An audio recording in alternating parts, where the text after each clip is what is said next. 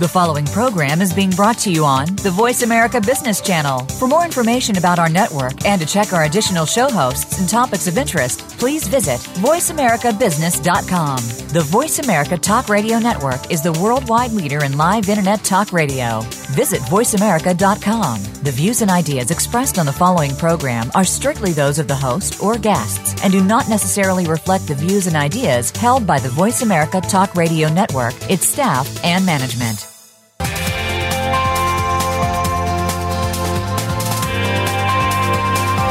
Welcome to a very refreshing hour of business talk. This is Internet of Things with Game Changers presented by SAP. The best run businesses run SAP. You'll hear from the innovators who know how to use game changing technologies and business strategies to shake up the status quo in your company's future with totally new sources of information that will change the way you run your business. Now, here's your host and moderator, Bonnie D. Graham. Welcome, welcome, welcome. If you want to run with the game changers, you are in the right place. Let's see what the buzz is today. Very interesting topic here. I'm going to quote Peter Levine, Jason Horowitz, and you can look them up. And here is the quote In a nutshell, edge computing means each device becomes its own mini data center. A self driving car will have 200 plus CPUs. That's a data center on wheels. Okay, so if you picked up on my drift here, we're talking about devices, we're talking about data, we're talking about computing, and the key word I really want you to remember is edge. Let me read a little bit of a song lyric from a group called, or a person called White Lion. I don't follow their music. Quote, so I pack my bags and ride into the sunset. I don't know where I'm going to go, but that don't matter at all. I'm going to do it my way, and I don't change for no one because I'm living on the edge and I got nothing to lose. That's a little bit of rock there. And again, edge is the word. So what am I talking about? Let me tell you. The big data landscape is changing fast. And why? It's largely driven by the IoT, Internet of Things. And that's the title of our series today. How is this happening? Well, IoT is letting businesses take the computer out of the centralized data center. You know, the raised floors, the temperature is perfect, the humidity is exactly right, and take it down from the cloud and bring the computer out into the field. Why do we want to go to the field? Well, that's where sensors are. That's what IoT brings to the world. And what are these sensors doing? They're generating data at the edge of the network. But the environments are challenging. We're thinking cars and trucks and mines and deep sea oil rigs living on the edge. We're also dramatically increasing the computing computing power available at the edge.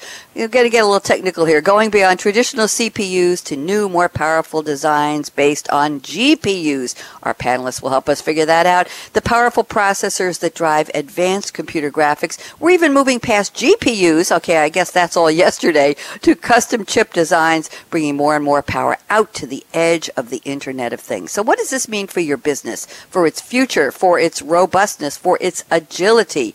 I've got three experts who will help us figure this out, and you don't want to miss this conversation. It's very important to you, whatever business you're in. So let me tell you who our esteemed panelists are today, and then we'll get started. First up, in just a moment, I will be introducing you to a gentleman who's returning to the show after too long away. It's J.R. Fuller. He's a worldwide business development manager for HPE, that's Hewlett Packard Enterprise. Says that word edge again. Joining him on the panel, is Amit Rustagi. He's a big data technologist with Western Digital. And rounding out the panel is Peter Koslowski. I'm going to spell his name so you can look him up. K-O-S-L-O-W-S-K-I. He leads HPE's Global Strategic Alliance with SAP in the areas of industry vertical and IoT solutions. So we've got a powerful panel here today. So let me look at the quote J.R. Fuller has sent us. Okay, it's from Alan Turing, full name Alan Matheson Turing, 1912 to 54, an English computer scientist, mathematician, logician, cryptanalyst, never heard that before, a philosopher and theoretical biologist, influential in the development of theoretical computer science. I'm just going to leave that one alone. Interestingly enough, JR, I don't know if you know this, during World War II, Turing worked for the Government Code and Cipher School at Bletchley Park, which was Britain's code breaking center that produced something called ultra intelligence. He played a pivotal role role in cracking intercepted code messages that enabled the Allies to defeat the Nazis in crucial engagements. It's estimated that Turing's work shortened the war in Europe by more than two years and saved over 14 million lives. He's a hero. So here is the quote JR has selected from Alan Turing. We can only see a short distance ahead, but we can see plenty there that needs to be done. J.R. Fuller, it's been too long. Have you been? I've been doing great, Bonnie. Thank you for having me back.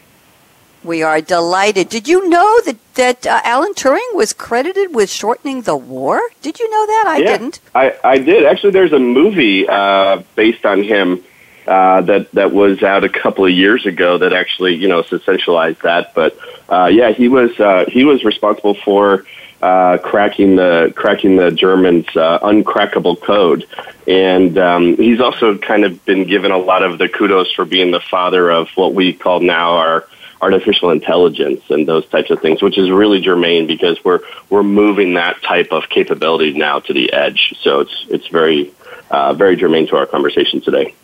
So tell me, speaking of germane, we can only see a short distance ahead, but we can see plenty there that needs to be done. How far away is this edge? Let's get very uh, architectural here, if you don't mind, JR. Where is that edge? Is it just outside your door? Is, is it way out at so, sea on an oil rig? Yeah. Where is the edge?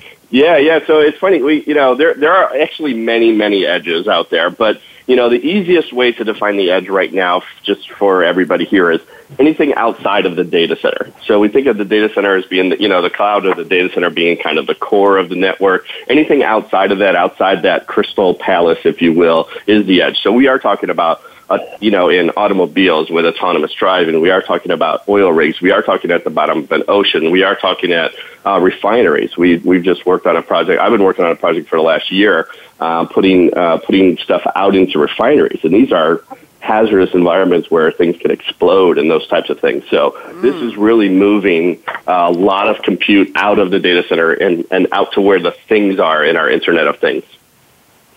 Thank you very much. Very interesting. Uh, let me t- let me ask you a question. You mentioned hazardous. How hazardous computer, some kind of device in a difficult, challenging environment? Is there risk to the investment? Just looking at, at you know, this stuff is not cheap, but well, it's much cheaper than it used to be. But, Jer, is, is there an, a, a, disadvantage to being on the edge? Is there a risk of, of uh, as I said, the data center typically? It's temperature controlled, the environment is closed, there's no dust, you know, everything is controlled, and here you are out in the real world. Is there a danger or a risk to the investment in that computing? Well, so we, we have to do some special things. So when we're going to be out, for example, in a refinery, that's what we call a class one, div one environment. So there are explosive gases, you know, in the air, and of course, uh, computers can spark. And so sparks and explosive gases not a good combination. So we have to take special measures in order to put this compute out at the edge, whether it's you know Wi-Fi or it's uh, actual compute. And we put that into enclosures that are specifically designed uh, so that if there is an incident, it won't. Um, it won't go out to the rest of the refinery. It would kind of like explode in place, if you will. So these are the types of things. And when you talk about military environments, you need things that if it gets hit by uh, an artillery shell, when it breaks apart, it doesn't turn into shrapnel. And there's a lot of considerations when you start moving out to the edge. Um, and this has been a domain typically of custom computers. But as we're mm-hmm. uh, the price is coming down, and as more and more uh, companies are going into this, we're seeing that translate from uh, specific custom design computers to more commercial off the shelf computing, and being able to leverage those things out there at the edge. Thank you very much. Very interesting, very insightful, and, and I, I get what the edge is now. Thank you very much. Way out there. I'm looking back at the quote from, from White Lion. I'm going to do it my way, and I don't change for no one because I'm living on the edge and I got nothing to lose. Well, you probably do have a lot to lose, actually. Thank you, JR. Pleasure to have you back, and we'll circle back to you and find out where you are and what you're drinking in a few minutes. And now let me bring on our two newcomers to the panel. First up, Amit Rustagi, big data technologist with Western Digital. And Amit has selected a quote from Elon Musk. I don't know if there's anybody in the planet who doesn't know who Elon Musk is, but just for the heck of it, I'll throw a couple of trivia pieces out here. Elon Reeve Musk. He's only 45. Well, I say only because as of May of this year, his estimated net worth is 15.2 billion dollars. He's the 80th wealthiest person in the world. He was ranked 21st on Forbes, the most world's most powerful people list last December. He founded, he's the founder, CEO, and CTO of SpaceX, co-founder, CEO, and product architect of Tesla, co-chairman of OpenAI, founder and CEO of Neuralink, and on and on and on. Actually, he founded X.com, which merged with Confinity and took the name PayPal. Who doesn't know PayPal? Okay, so here is a wonderful quote Amit has selected from Elon Musk. I'm interested in things that change the world or that affect the future and wondrous new technology where you see it and you're like, wow, how did that even happen? How is that possible? Amit, fantastic quote from Elon Musk. How are you, Amit? I'm doing good. How are you, Bonnie? I'm fine. Thank you for joining us. And talk to me. Are you a big fan of Elon Musk? And how did you find this quote? I, I love the the uh, the liveliness of the quote. Talk to me, Amit. Yes, actually, I'm a I'm, I'm a fan of Elon Musk. I have read his book, Elon Musk, and that's how I came I came across this quote. To me, Elon Musk is an iconic leader in Valley. So he is very different than everybody else, partly because he's so not valley type. He actually built products, and I consider basically he has cultivated a strong culture of innovation. His products. Look at his any companies, uh, whether it's a SpaceX, reusable rockets, Tesla. He's talking about Neuralinks, and he was talking about Hyperloops. Each of those things, few years ago, they were like, wow, even such a thing, even it can exist, but it was just a matter of few years and all those things exist or they will about to exist in the future. So, uh, for the today's topic, living on the edge, we are really looking for such an innovation. There are such a large population out there, and we are looking for innovation for the people who are not technology savvy, correct? We they want to get their hands on everything, everything intelligent, smart door, smart thermostat, security system, and these products, what we use in our day-to-day life, they are kind of boring. We are looking some sort of interaction in these products, and to me, it's perfect. We are looking for some sort of innovation in these products, and Maybe there's a lot of imagination when it comes to IoT and what is expected in these end user products. But few years from now, we'll be saying the same thing. Wow. Did it even exist? yeah. I, I love the wow part of the quote, and, and what amazes me um, it, in this quote from Elon Musk is to hear somebody who, at age 45, has conquered so many areas, is such an innovator, a pioneer, if you will, and he's saying, wow, how did that even happen? How's that possible? He's the one who's making it possible. He's the one who is, is on the creative edge of bringing the power of everything we know in terms of technology to help people and countries and the world and, and every day, everything that we do. That, that amazes me that he still has that wondrousness in his soul. Do you, do you agree with that? That, that yes, he's like, yes, it sounds like he's like a, yes. he's like a child, right? Wow, how is yes, that possible? Yes, like a child. So yeah, so for the IoT, it's just the beginning of new technology revolution, and we have just only scratched the surface when it comes to the Internet of Things. We are going to see lot of exciting things and innovative things as we go into the uh, coming years. Thank you very much, Amit. Pleasure to meet you, and thank you for the wonderful quote. We've had a number of Elon Musk quotes over the past year, but nothing like that one, so thank you. Uh, let's go to our third panelist. It's Peter Koslowski.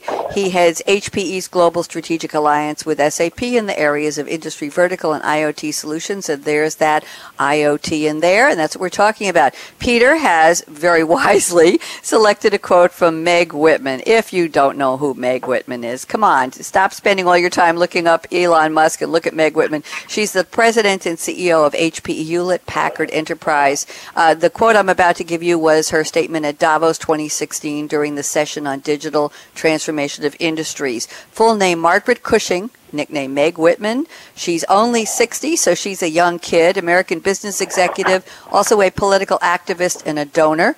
Uh, she comes from near where I am, Cold Spring Harbor, New York, graduate of Princeton University and Harvard Business School. And just a little context here Meg Whitman's CEO of eBay from 1998 to 2008. She took the company from 30 employees and 4 million in annual revenue to 15,000 employees and 8 billion in revenue in 2014. She was named the 20th in Forbes list of the 100 most powerful women in the world. And I love the next fact. Whitman College, a residential college completed in 2007 at Princeton, was named for Meg Whitman after she gave them a $30 million donation, probably pocket change. Here's the quote Peter has selected from Ms. Meg Whitman. And by the way, Peter works for HPE, so there. Quote, you can always go faster than you think you can. Peter, welcome to Game Changers. How are you today? Fantastic, uh, Bonnie, and thank you for having me on the panel. Yes, I'm, I'm truly inspired by Meg's um, thought leadership uh, how how her leadership has been uh, helping transform the industry, and um, the industry which delivers actually uh, potential and technologies to transform other industries. So so um, uh, this is really great, and um, uh, Meg's um, quote actually um, um, leads actually to. Uh, to a, an annual event which takes place in Switzerland in in winter every year and gets attention of the entire world, Davos, and um, and I think um, very much relates to our discussion today, because um, uh, there are so many both social and business promises related to IT, IoT, which which are kind of pushing us and, and motivating us to to move faster, right? To to accomplish more, right? For the first time, what I mean by that, for the first time, I think we feel uh, the pressure, so to say, and responsibility to solve the problems, accomplish things we never dreamed before, like mm-hmm. um, you know, better protect the planet, uh, you know, the heal incurable uh, diseases, um, help developing countries accelerate their growth, right? Empower businesses to innovate, to disrupt. So this is a truly exciting time, and and and the time itself and the speed really matters here.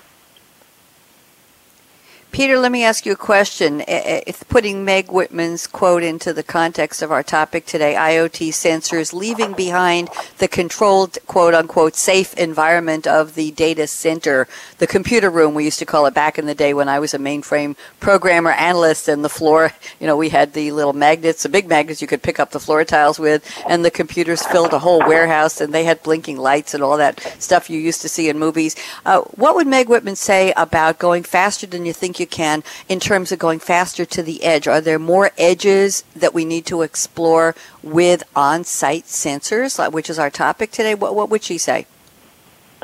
I think Meg would, uh, would, uh, would uh, talk to you about putting more and more intelligence into the edge, right? Uh, we have the technology and we have the capabilities to make this happen. And, um, you know, those, those traditional data centers, um, uh, we have technology nowadays uh, which uh, can take the power of those data centers, compute and storage powers, out to any edge. They look like little laptops today. It's, it's amazing. Thank you, Peter. Very, very interesting, and I appreciate the quote. Let's circle back to JR. JR, two personal questions. Not too personal, but two. Count them one and two questions. Number one, where are you calling from approximately? And what's in your cup today, or what would you rather be drinking, Mr. Fuller? So today I am in uh, Houston, Texas, uh, where it's nice and cool here. I think 91 already. Um, and oh I am drinking red African tea. Uh, and that's actually what I like to drink. So I, I've got a little cold. You know, I've always been told I had a face for radio. Now I have a voice for radio. But um, I've got a little cold, so the so the red African tea with a little honey is doing me well. So. Thank you very much. Is there a name to that? It's not uh, Katapa Pride Tea, is it? Is it something like that? We've had people mention that on the air. No, no, no. It's actually the the uh, what's the TWG? Is that what it is? Um, from Singapore. The the uh, let me see here. Yeah, TWG, Red of Africa tea. Oh, uh, it's, it's the rooibos tea. it's get. Roy, it's yeah. Rooibos, I think. Red tea. Rooibos, TWGT. I've got it. TWGTEA.com. It's red jasmine tea. It is expensive. Yes. TWGTEA.com. Reminiscent of the summer sun. Introducing the TWG tea summer iced tea tea bag collection. Watch the video. They even have red balloon tea. I'm going to leave it at that. Oh my. This look, I have to look this up after the show. Thank you, JR. Do, uh, have we ever asked you what JR stands for, or should we not go there? Uh, it, it's just my name. okay. on, my, on my ID, everything says JR, so that's, that's what we do no okay, and I'm that, that, makes a little I'm difference. Bonnie. I'm Bonnie D, and people always ask me what the D stands for. It's actually my maiden name, but I just go by Bonnie D. People say, "Is it Diana? It is it Darling?" No, just let's go with Bonnie D. We'll stick with I that. I usually answer Thank like Water Ramon or something like that. You know, if they ask me. I usually. That's very romantic. Thank you very much, JR. The real JR. This is our real JR. I have a crew member on my TV, uh, my cable TV show, and his last name is Newman. So we call him our very own Newman. and, and he loves it. He goes with it. We forgot about his real first name. So let's move on to Amit Rustagi. Amit, where are you calling from? And what are you drinking today, or what would you rather be drinking that would make you smile? I am calling from Milpitas, California and it's really nice out here.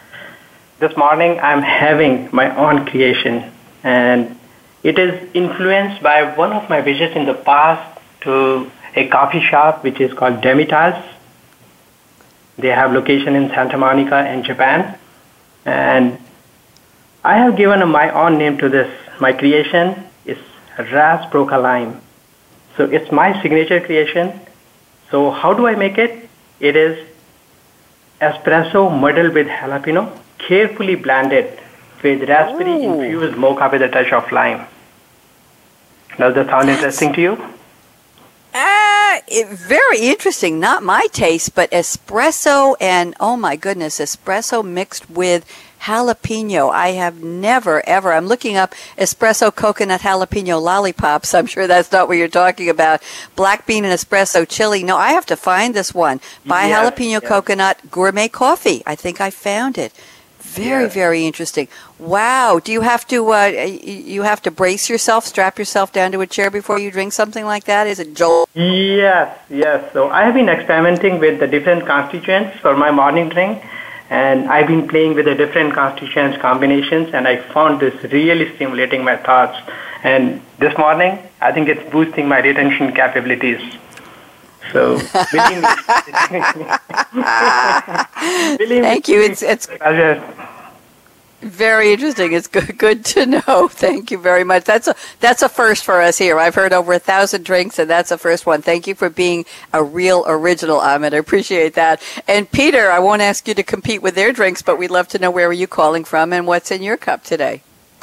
Well, I'm calling from San Francisco, and uh, actually, I'm on the t- same time zone as Ahmed. Uh, still very early here, so uh, um, I'm looking forward to my uh, to my coffee later after the show, and it's going to be espresso macchiato. And if I get time, then um, I go to San Francisco famous Italian Quarter, North Beach, and I have a coffee there at one of the coffee places. Um, very traditional, um, with milk, no sugar.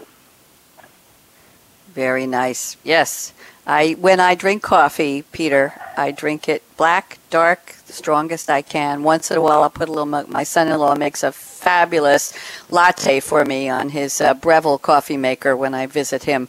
But on radio show days, and this is a double header, I have another show at 2 p.m. Eastern today. We'll be back with Think Big Work Small, talking about permission marketing for small to mid-sized enterprises at 2 p.m. They don't let me have caffeine on radio show days, especially when I have two shows. So JR may remember this. JR, I'm drinking a cool, clear cup of cool, clear water from a Brita filter, and I have a pink straw because I like the fact that now the sun is shining here in New York, and it looks lovely, and I'm hoping that it's not too hot. How how high do you think your temperature is going to go today, Jr? You said it's creeping up there already, right? In the 90s. Oh, it'll yeah, it'll, it'll be in the 90s today. absolutely. Yeah, it was, I think, 104 here on um, Monday. Yeah, we broke records for Newark, New Jersey Airport, and I think for Central Park as well. So I've got the AC cranked up pretty well. So I'm drinking my water, and I'm very happy to be here. We're learning a lot, and I have to do a shout out to a couple people at SAP. Ira Burke sponsors this series, and he works with Ru Jha, and they helped to put together this uh, terrific panel. And shout out to Adam Mardini, also on the team. We're talking about an interesting topic: big data and the IoT, Internet of Things living on the edge. I use the term living. It's really working on the edge, computing on the edge, being intelligent on the edge, bringing the power of computing to the edge and back to your company. Is the edge the right place for you to be? Well, we're going to find out a lot more from our three esteemed panelists. We have J.R. Fuller at HPE Edgeline Systems. We have Amit Rustagi, Rustagi at Western Digital and Peter Koslowski. He told me I could pronounce his last name anyway, so I'm going to say Koslowski this time around, also at HPE. I'm Bonnie D. Graham. Uh, we are here on Game Changers Radio. We'll be right back in 90 seconds. So you know the drill. Don't even think of touching that mouse, that app, that dial. I promise we'll be back. You're really going to learn a lot from my three panelists. I already have. So stay tuned. Kevin out. When it comes to business, you'll find the experts here. Voice America Business Network. The pace of innovation is moving faster than ever, and the future of business will be defined by how quickly business leaders adapt to accelerated ongoing change. Insights from totally new sources of data, sensors that capture and share what is happening in your business environment, and the tools to understand it and act on it. These are shaping the definition of future success. Join our experts as they analyze and discuss how business leaders can shape the future of change. Internet of Things with Game Changers is presented by SAP. Visit www.sap.com. If you think you've seen online TV before, let us surprise you. VoiceAmerica.tv is online now. The leader in live internet talk radio has done it again. Multiple channels, a state of the art viewing experience, live and on demand programs streaming 24 hours a day. It's exactly what you want, when you want it. VoiceAmerica.tv. From health and wellness to business, sports, and everything in between. Discover our new world. Visit VoiceAmerica.tv now and experience the future of online television. VoiceAmerica.tv. When it comes to business, you'll find the experts here. Voice America Business Network.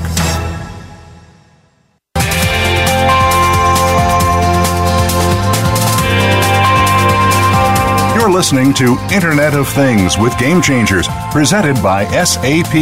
Email your comments and questions to bonnie.d.graham at sap.com. And you're invited to tweet during and after the live show at Twitter hashtag SAPRADIO. Now, let's get back to Internet of Things with Game Changers. And we're back, and we're talking about a very interesting topic edge computing. What does it mean? You're going to find out more and more as the show goes on with J.R. Fuller, Peter Koslowski, and Amit Rustagi. And here we go. We're going to start the roundtable with some statements J.R. Fuller sent me before the show. Let me read a little, and then J.R. will run with it. Listen up. This is important. Edge computing is required. That's such an important word, required, that JR put it all in caps. Edge computing is required to help filter down the data into useful process parts so businesses can begin to understand things better, derive deeper insights and business knowledge, and then he adds, advances in technology will make obsolete the following question. Do I want it faster or do I want it better? JR, please tell me more. Uh, yeah, sure. Thank you. So, um, you know, when you think about something, just let's take a really very common example of IoT at the edge that pretty much everyone is doing or trying to do, which is using um, analytics at the edge to do um, predictive analytics, right? So when you talk about, uh, let's talk about that refinery. So that refinery, the heart of the refinery is a pump. Okay, so a perfect example is trying to get analytics on a pump to determine when is it going to fail? Um, and also, you know, use that to, to determine any other, you know, downstream effects of that uh, of that pump and how it's running on the processes that are running behind it. So, uh, if you think about what's required to get that information, there's a lot of analog data that we're taking in, and one of the most common is vibration data. The vibration data, I call it the fruit fly of analog data because it has a very short useful life, and there's a lot of them. there's a lot of it out there. So we don't want to take that vibration data and stick it on a pipe and send it to a cloud or to a data center and suck up all of that bandwidth. Uh, for by the time it gets there, it's useless because it, it might take a couple of seconds to get there, and by that time, the machine could have changed completely. So this is a great example of where I want to take that information, I want to compute it at the edge, and then I want to send information to my data center or my cloud about what is happening not about the raw data that's there. So um, most of the time, you're gonna everything's okay. So you, you don't want to send a thousand okays, okays, okays. You want to start to send anomalies and alerts and those types of things. Mm-hmm. So being able to really break that down and filter that is a much more effective and efficient use of your bandwidth, which is a, an out-of-pocket cost, um, and allows you to drive those insights much faster uh, and make them more useful. So that's a that's a perfect example of, of what we're talking about here. Thank you, JR. I'd love to get Amit's thoughts on this. Amit, welcome. Join us. What do you think about what JR just put on the table? Yes, actually, so, uh, so uh, for the IoTs, I believe that we need, we, we need to have the smart devices, and there is a need actually for the end users to be using the devices they can interact with.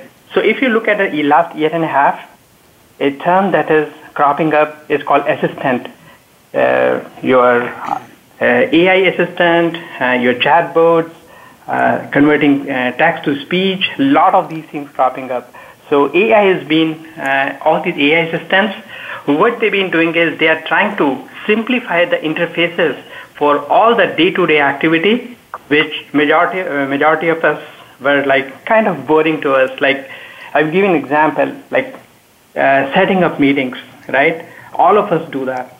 So, so now in the space, the companies have dropped into this, and these AI assistants help you set up the Outlook meetings.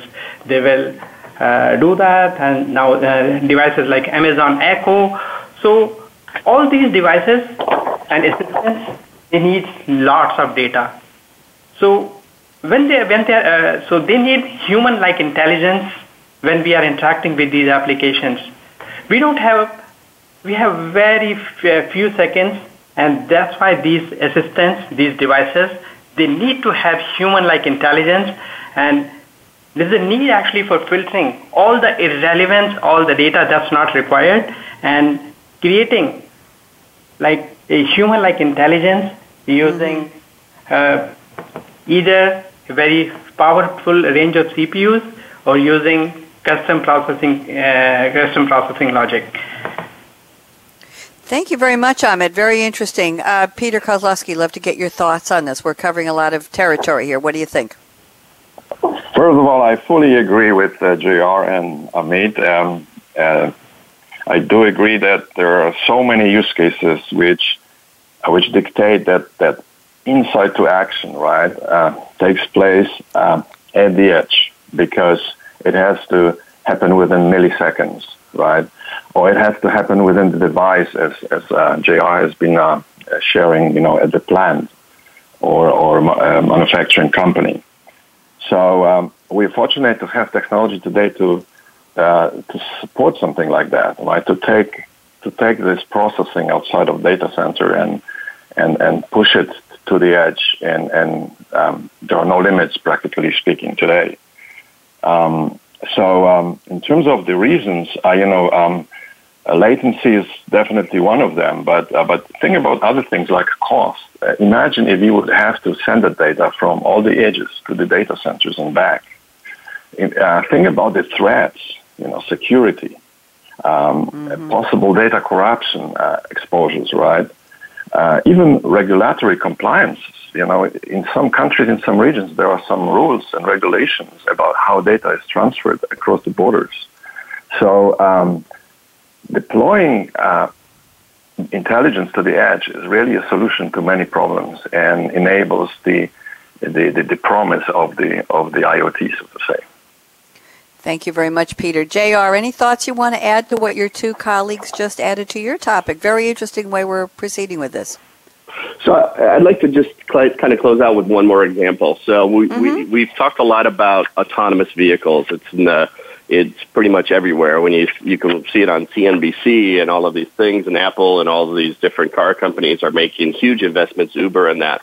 So think about just the idea of a car traveling down the road at 60 miles an hour without a without a steering wheel, without a gas pedal, without a brake, and somebody sitting there, mm-hmm. and a little girl walks into the middle of the road.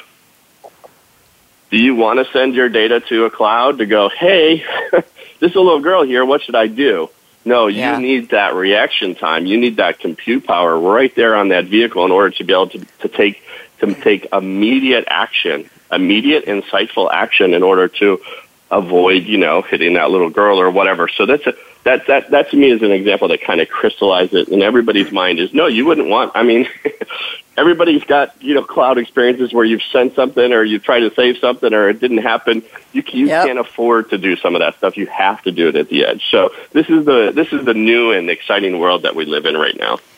JR, great example. And I have to tell you, there are commercials now for some cars that are definitely not self driving, but have systems built in for recognizing obstacles on the road. And I've seen oh, a couple absolutely. of them where you've seen it where I don't, I don't know the manufacturer, I'm not going to promote anybody, but a couple is driving in the car and she's at the wheel and everything's fine. And they come to the stop sign, and just before they get there, a little girl or a little boy or a cute little dog has run into the street and they look at each other like, OMG, what do we do now? And the car senses the car knows, the car reacts, the car stops, the car yep. stops suddenly, and the thing or the person or the pu- the puppy are spared the, the, the, the, terrible disaster that was basically waiting to happen. So we're seeing that. So is that a practical example of edge computing right before our very eyes, JR? Oh, absolutely, absolutely. And we're talk- we're starting to talk about these hyper-connected devices. I mean, everywhere, everything is connected. It's it's really an exciting time. So that that is actually a very practical example. Right now, there's about 125 different computer networks on a car today. Uh, so we're going to see that grow. We're going to see those get smarter. We're going to see a lot more compute happening. But just today, there's about 125 of these uh, computer networks uh, on a car. wow. I, I never. I'm thinking here, Edge. We're talking about challenging environments, and I'm thinking, like you said, oil rigs and out in the field where it's cold and it's dark and there's water and there's mud. And here we're thinking just everyday cars, and it, we're not even at the point of autonomous vehicles yet, but we are at the point of smarter vehicles. I like that. Thank you very much, Amit. I'm looking at your notes here, and let's get uh, not in the weeds here, but an interesting idea here. You say custom chips can handle workload at a lower cost with higher performance while consuming far less power. That sounds to me like a formula for success. Amit, can you tell us, without getting too much into the into the uh, the bits and bytes, can you tell us a little bit about what are these custom chips? Where do they come from? What do they do? Who's using them? Yes, actually. So uh, before we get into the custom chips, let me uh, give a background. So how we got into custom chips for for decades, we've been using general purpose computes what we call processors or cores, right? And then we, uh, as the data volume starts going up, we started using thousands of them, and we called them GPUs, graphic processing units. We reached to a point when even these thousands of cores were not sufficient, when we started processing the data on the edge, and uh, power efficiency became a very critical factor. So recently, uh, spatial purpose compute is the new term, uh, very relevant to IoTs. So what you do, with, through the spatial purpose compute, uh, you can think of as applications are created to gear a very specific general use case, the spatial purpose compute are geared for a very spatial problem. So, for example, have you heard of the term called TPU, Tensor Processing Units? So this is a spatial purpose compute, uh, came out from Google, and they claim to be that their AI works 50 times faster. So when we have a need that our AI needs to work several X form factor faster and with the low power efficiency, general purpose compute or your GPUs they don't help. You need special purpose compute. And as we go from domain to domain in the industry, uh, from industry to industry, going forward, each of these domains will have very unique applications. Even within the AI, each AI application is going to be very unique. And for those unique requirements, it will require a special purpose compute. And that's the era we are going to enter. Very interesting. Thank you. Peter, talk to me. Custom chips, what do you think? Absolutely. I, I think there will be a lot of um, uh, technologies um, we will see at the edge empowering uh, uh, the, the intelligent edge. And, and, uh, and I truly agree with Amit that uh, custom chips is, is, just one of the, the great examples. Um, what I'd like to share, though, is that um, when we think about um, IoT and we talk about intelligent edge, we should not forget about those traditional data centers. I, I strongly believe that um, as as we will be transforming um, in devices into the intelligent devices and giving them their own brains, like you know, like the car will have its own brain, you know, like mm-hmm. like um, a, a, a manufacturing um, uh, device will have its own brain. Um, the the the data centers behind will take on the role of the I, I would call a super brain. So they will be behind there, right? They will do some some additional tasks, some some super tasks, right? But they will be out there, and and and there are many functions for them. So we should keep in mind that those data centers can be somewhere on premise at the customer's um, uh, building, or they can can be in the cloud, right? Thank you very much, J.R. Fuller. What do you think? Custom chips. Yeah, absolutely. I mean, we've got, you know, CPUs and GPUs and ASIC chips and FPGAs, you know, field program- programmable stuff. And so you can, you know, push a lot of uh, logic right into the chips, which makes it run a lot faster and, and those types of things. So absolutely, this is, uh, this is where it's going. We'll, we'll we'll be talking about photonics here not too long, maybe in another decade or so. We'll start talking about photonics and how that will really speed things up as well. Hold on, you just dropped a new word into my vocabulary. What's photonics? So this is using light. Uh, so instead of Ooh. it being like silicon based, uh, where it's, there's a lot of heat, a lot of exchange, and things like that, this is using uh, light and light waves, which reduces it increases speed and reduces um, reduces your heat signature uh, and makes a lot more applications uh, possible. Thank you. Very exciting, as Elon Musk said in the quote. Uh, the quote that Amit brought us. It's really did. It, how could this even happen? How is this even possible? That wonderment, right? Wow, did that? How did that even happen? We're, we're thinking so and I just didn't even realize that the edge is just as, as close as the nearest car that has a brain, as somebody just said. Very interesting topic. When when uh, Ira presented the topic to me, I thought, now we're going to be getting too much in the weeds here, too much technical. I won't say mumbo jumbo because I used to be a mainframe programmer analyst, so I know what the mumbo jumbo is all about: green bar paper and keep punching and and uh, you know digital systems and all that. But that's back in the day, and it's really very much a part of our lives, which brings brings me to Peter Koslowski. Peter, I'm looking at your notes here and some very interesting comments here. I'm going to read two of your statements and ask you to put them together for us. I think they're very apropos to this part of the conversation. You say digital disruption is the main reason why more than 50% of the Fortune 500 companies fell off the list since 2000. Let's leave that one alone and now let's add the next statement. IoT data generates powerful insights. Data is becoming the new gold for societies and businesses. So, what's the disconnect? The companies that fell off the Fortune 500 list, they didn't realize it. 2000 is not that far in the past. So, Peter, why don't you put this together for us, please? This is exactly what happened, Bonnie, and I think this quote comes from Accenture. Observation was made by Accenture at some time. Um, uh, and, you know, like Uber or uh, Airbnb are, are, are probably the pioneer examples when you saw that they were able to disrupt industry because they had a platform. And um, the taxi companies were not able even to react because they didn't have a platform. Mm. They didn't have the digital platform. They didn't have the, the connected cars. They were they were communicating via phone, right, with their drivers. So this is like a like a one of the the early examples, but we see them across the the industries, and um, um, I think that that all of the businesses uh, feel that pressure imperative to uh, to innovate, right? To um, to launch new new types of, of, of, services, to optimize the way how they use assets, right? Uh, to elevate customer satisfaction to the new levels, to build new customer relationships. And IoT is is a, a powerful technology and a powerful um, opportunity for the businesses to uh, to um, to transform, right, and to be ready for uh, for the new uh, for the new era, so to say.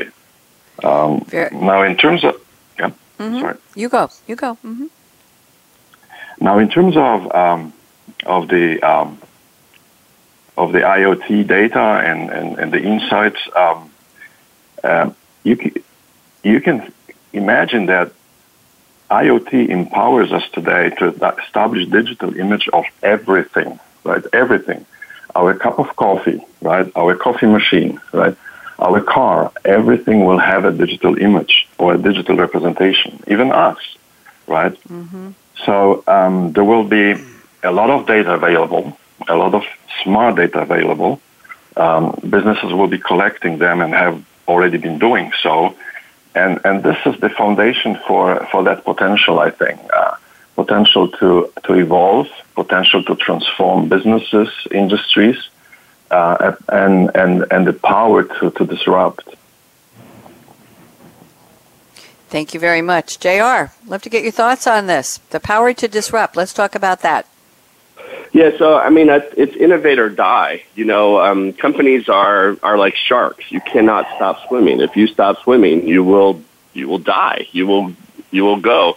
I mean, if you think about you know, Uber is a great example. Uber is only possible because of the convergence of several different technologies that made the platform available. And the, you know, even the rental cars hadn't adapted to that, right? So it's not only disrupting taxis, it's I, I don't rent a car anymore as much as I used to. It's just cheaper and easier to Uber places. Uh, so uh, these these things are critical, and and it's very hard. I mean, innovation has to be part of your DNA. Uh, and if it's not part of your DNA, you gotta you gotta hire some new people and get people in there that can that can actually be innovating at all times, and and that means um, allowing for failures. You you cannot innovate without failures. Failure should be encouraged in our society, especially in an innovative society. We always celebrate people's success, but um, everybody, Elon Musk will tell you, you didn't, you don't get to success out, out the door. You fail, fail, fail. Actually, you should be rewarded for failing fast, because the faster you fail, the easier it's going to be to get to that success point, right? And you look at the innovators, the great innovators of our times, with you know Einstein and you know uh, Thomas Edison and those guys. I mean, failed a lot. Uh, Henry Ford failed a lot. So we need to we need to have a culture where we uh, we are constantly innovating, where we are celebrating failures and and encouraging failures because they're moving in the right direction. And if we do that, well, then you know we'll be able to reap the benefits and you know uh, bottle up that uh, that black gold, which is data in your organization, that's probably sitting there in somebody's hard drive or secondary storage or something and not being used, and it could be the key to you know unlocking a whole new business model. Very interesting, JR. That was a very provocative statement. If innovation has to be part of your company's DNA or hire new people. Very interesting. We, we uh, had a series, we have a series, uh, design, we had a series on design thinking, innovating innovation. We had a radio series last year, and we talked about the concept of failing fast, failing often. But this really goes back to how many of us were educated, doesn't it, JR, where we were told you have to make the honor roll, right? You have to yeah, make the honor roll. For failure.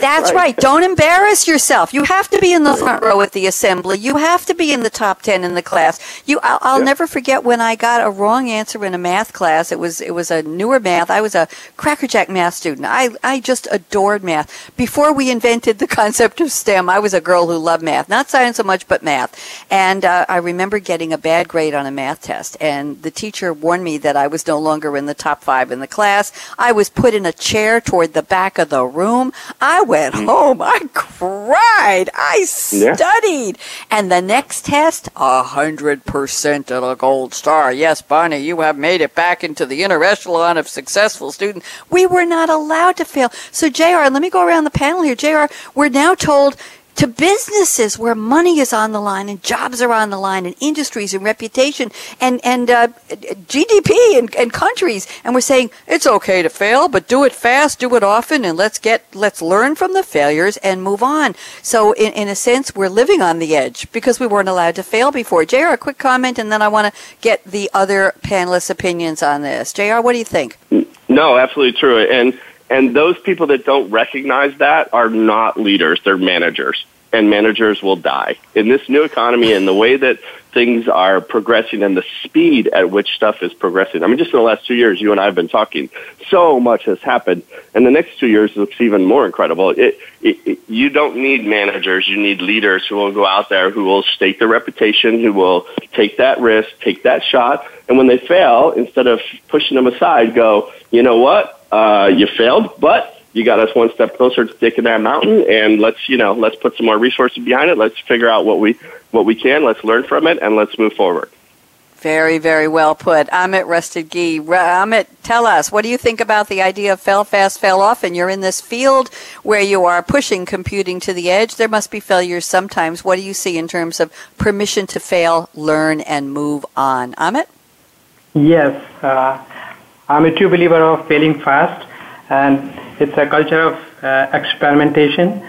So when you are working on any disruptive innovation, you can't stick onto the same idea and beat to death, right? At some point in the cycle, you need to make a call that is it working or not working? And most of the time, like we found ourselves actually in that situation. So we need to try different very quickly. So IoT, being which has taken the center stage for all this disruptive innovation, is a perfect example for that. I do see that basically there are a lot of IoT devices out there, a lot of IoT devices collecting lots of data. But if you go really go into the field, right, I still do see a lot of resistance when it comes to the end user application. So I will tell you, uh, I will give you another technical term. So it's about the simplification of the application interfaces. And it's about like, let's say you go to a completely new place and you're trying to find something or you're trying to understand the local dialect, right? So a lot of AI has happened which will help you navigate into a completely new place with a new dialect. But we are not there yet that you just arrive there and then you talk to a device and then device handles everything for you that will require like a human like intelligence that will require a disruptive innovation where you are working on these applications and if things are not working out mm-hmm. put the idea uh, behind and then start working on the new thing and keep on working un- until you simplify the interface completely and when i talk about simplification interfaces you just talk to the device amazon echo perfect example you just talk to it it will order things and similarly expect that sort of simplification. So uh, one of the, another thing that's being talked a lot. Amit, Amit, Amit, Amit, Amit, I'm going to interrupt you because we've got three minutes left, and and uh, as Jr. knows, we're usually in the crystal ball predictions round. But I like this topic better, so I'm going to give Peter a chance to chime in. Peter, thoughts on fail fast, fail often, innovation, computing on the edge with a future look. Uh, Peter, just take 60 seconds and then I'll give a quick 60 to JR and Amit. Amit, I apologize for interrupting, but I'm really on the clock no here. Problem. So, Peter, what do you think? I think that the near future will keep us busy, busy with managing this evolving uh, uh, IoT uh, and edge infrastructure or infrastructures. There will be many. They will be very complex. There will be a lot of data. Um, there will be a huge demand for some single logical view, simplification, um, autonomous management, um, um challenges we had before in the industry um, uh, in the previous decades. So we're prepared, but it will keep us busy. Thank you. I like that prediction a lot. JR, I saved 60 seconds. Well, actually less than six. 30 seconds, JR. Talk to me. I think we're going to start seeing in the future, we're going to see a lot more cognitive computing uh, swarm computing. So, you know, swarm when we talk to the cars, uh, each car is talking to the other cars on the road. So maybe you don't see that bike coming down. Uh, it's too far away. You don't see that bike entering that intersection, but the car in front of you or the car on the other street sees that bike and communicates it to you and allows you to adjust. So doing swarm computing, I think all of that's going to uh, happen in the future and be amazing for us. I like that amazing word in there. I appreciate that. Ahmed, I've got 30 seconds for you. What's your prediction? Go forward, please. What do you think? I think uh, AI is going to becoming uh, becoming commodity actually next few years, which means uh, proliferation of the artificial intelligence with the real intelligence and making things really easy for us, where we see the resistance today. Oh, that's interesting. Wow, I really appreciate the predictions. Thank you. I'm sorry to rush you all, but it was such a good conversation. I hated to have to interrupt us. JR knows how that goes. So I want to say thank you so much, JR Fuller. Don't be a stranger. Come back. It's been too long. Amit Rustagi. Thank you. Amit Rustagi and Peter Koslowski. Welcome to Game Changers Radio. You did great. So happy to have you on board and really appreciate your insights and your human intelligence. How about that? And I want to do a shout out to Ira Burke, of course, sponsor of this series. And uh, let's see, a shout out to Kevin at World Talk Radio, our engineer extraordinaire. And uh, every, let's see, if you're at SAP, I am moderating a biweekly, every other week, a tech talk with people invited by Ira to talk about tech topics. So hopefully, if you're at SAP, you'll hear me doing that with Ira and with Ruja every other Wednesday morning.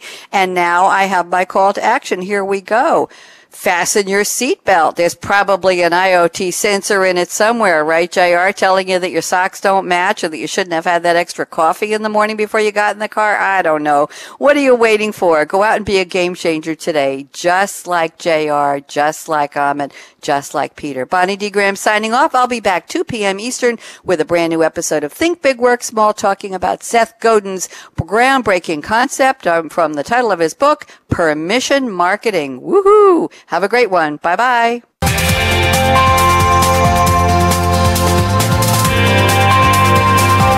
Thanks again for tuning in to Internet of Things with Game Changers, presented by SAP. The best run businesses run SAP. To keep the conversation going, tweet your questions and comments to Twitter, hashtag SAPRADIO. Please join host Bonnie D. Graham again on Thursdays at 7 a.m. Pacific Time, 10 a.m. Eastern Time on the Business Channel. We wish you a positively game changing week.